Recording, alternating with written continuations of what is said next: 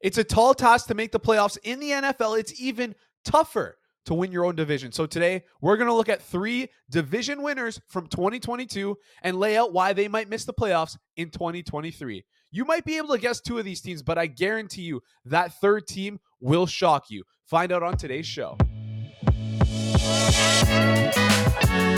What's going on, friends? Welcome back to Forward Progress here on the Hammer Betting Network and powered by Pinnacle Sports. Before we get started today, I want to talk to you guys quickly about Pinnacle. Pinnacle is the world's sharpest sports book and available to bettors in Ontario. Find out what the best bettors have known for decades. Pinnacle is where the best bettors play.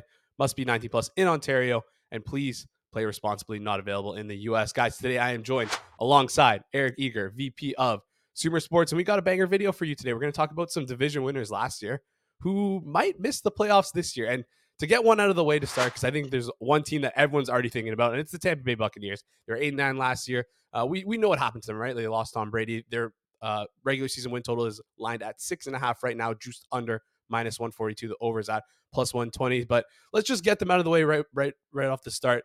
Eric, what are your thoughts on the Buccaneers?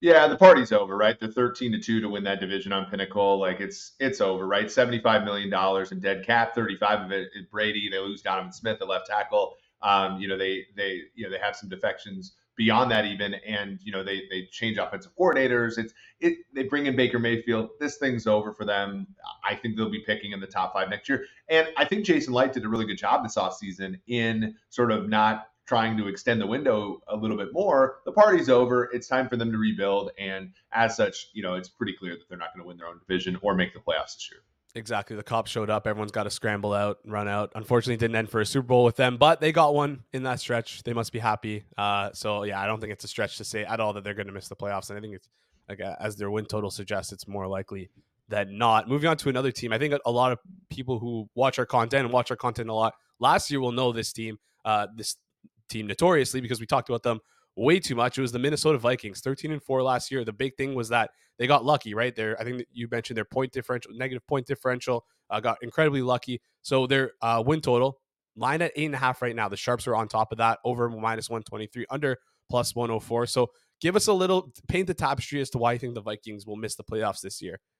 Yeah, 11 and 0 in one score games until they got to the playoffs, and then they lost uh, at home by seven at the Giants. Um, you know, they bring back Kirk Cousins, but a lot of defections. Patrick Peterson's gone. Uh, Za'Darius Smith is gone. Uh, Eric Kendricks, a stalwart of this team, is gone. Adam Thielen gone as well. Dalvin Cook just re- was released. There's a lot of defections. They brought some players in. I don't know if they're going to be terrible. The win total is eight and a half. Um, but they're they're you know three to one to win their own division a year after winning 13 games. That's just a, a testament to how sharp the market is in the NFL um, year year in year out. So when I look at this team, I think that you know in the NFC, it's a, you know basically a better than 50% chance. We don't see them uh, in the playoffs. I make it 39% that they that they make it in um, and, and, in about you know 20ish percent or so that they that they win their own division. So I'm just low on them this year. I have the win total at seven and a half in my simulation. I just don't think that they're going to be able to repeat, and they haven't been able to repeat. They've only gone to the playoffs 40 percent of their years that Kirk Cousins has been their quarterback. Yeah, fair enough. And I mean, like the Lions got better. The Packers, people don't know what the Packers were last year, right? Aaron Rodgers with the injured thumb. It, it Jordan Love could it, listen. It's not. It's not not possible that Jordan Love comes out of nowhere and uh, plays replacement level value and brings that Green Bay Packers team to the top of that division. And then you could see easily see the D- Detroit Lions finishing ahead of the Minnesota Vikings as well. Just so by process of elimination, you could see that trickle down effect and uh, a potential path where the Vikings very well could miss the playoffs. Um, finally, this is like. Listen, this one's going to be a hot take, and I love it because I, I actually recently played their alt uh, win total unders. Um, and we're going to talk about the Philadelphia Eagles. Listen, they're 14 and 3 last year, obviously the best team in the NFC. Uh, their win total this year, uh, line 10 and a half, uh, over minus 179, under uh, plus 150. I mean, listen, they're a good team. We're not saying that they're not a good team, but I think the case for them to miss the playoffs is quite compelling. So I'm going to let you uh, let you lay it out here. Yeah, that's a really good point uh, that you made, Jason. Like, we're not saying that they're bad, and we're not saying that they're not going to make the playoffs. What we're saying is, is the values there for them uh, to possibly miss it because look, they're favored against the field in a division that hasn't had a repeat winner in decades, right? So they're minus 138 on Pinnacle. Uh, as you said, win total 10 and a half. But you look at the defections, right? You look at Jonathan Gannon, he leaves, goes to Arizona. Um, you know, Shane Steichen, one of the better offensive coordinators in all of football, he's now the, the head coach in Indianapolis. They lose, you know, they lose a, a an offensive lineman, they lose a defensive lineman uh, in, in Javon Hargrave, who went to San Francisco. And you know, a lot of things that had to go right for them last year. James Bradberry, for example, brought him over from New York, is a streaky player. You got all the good things out of him last year. What happens this year? Uh, you know, are they able to stay healthy along the defensive line? Are they are they able to stay healthy at wide receiver? We know AJ Brown's a fabulous player, but he hasn't always played every single game for his team. So there's just a lot of things when you rely on a quarterback who's really really good, but not in that kind of elite Patrick Mahomes, Josh Allen uh, category the things around you have to be perfect. They were a season ago. They made the playoffs. If they go perfect again, I think this team's going to make the Super Bowl again. But you know, betting on perfection in the NFL um, with injuries and with with changes to coaching staffs is just a bad gamble.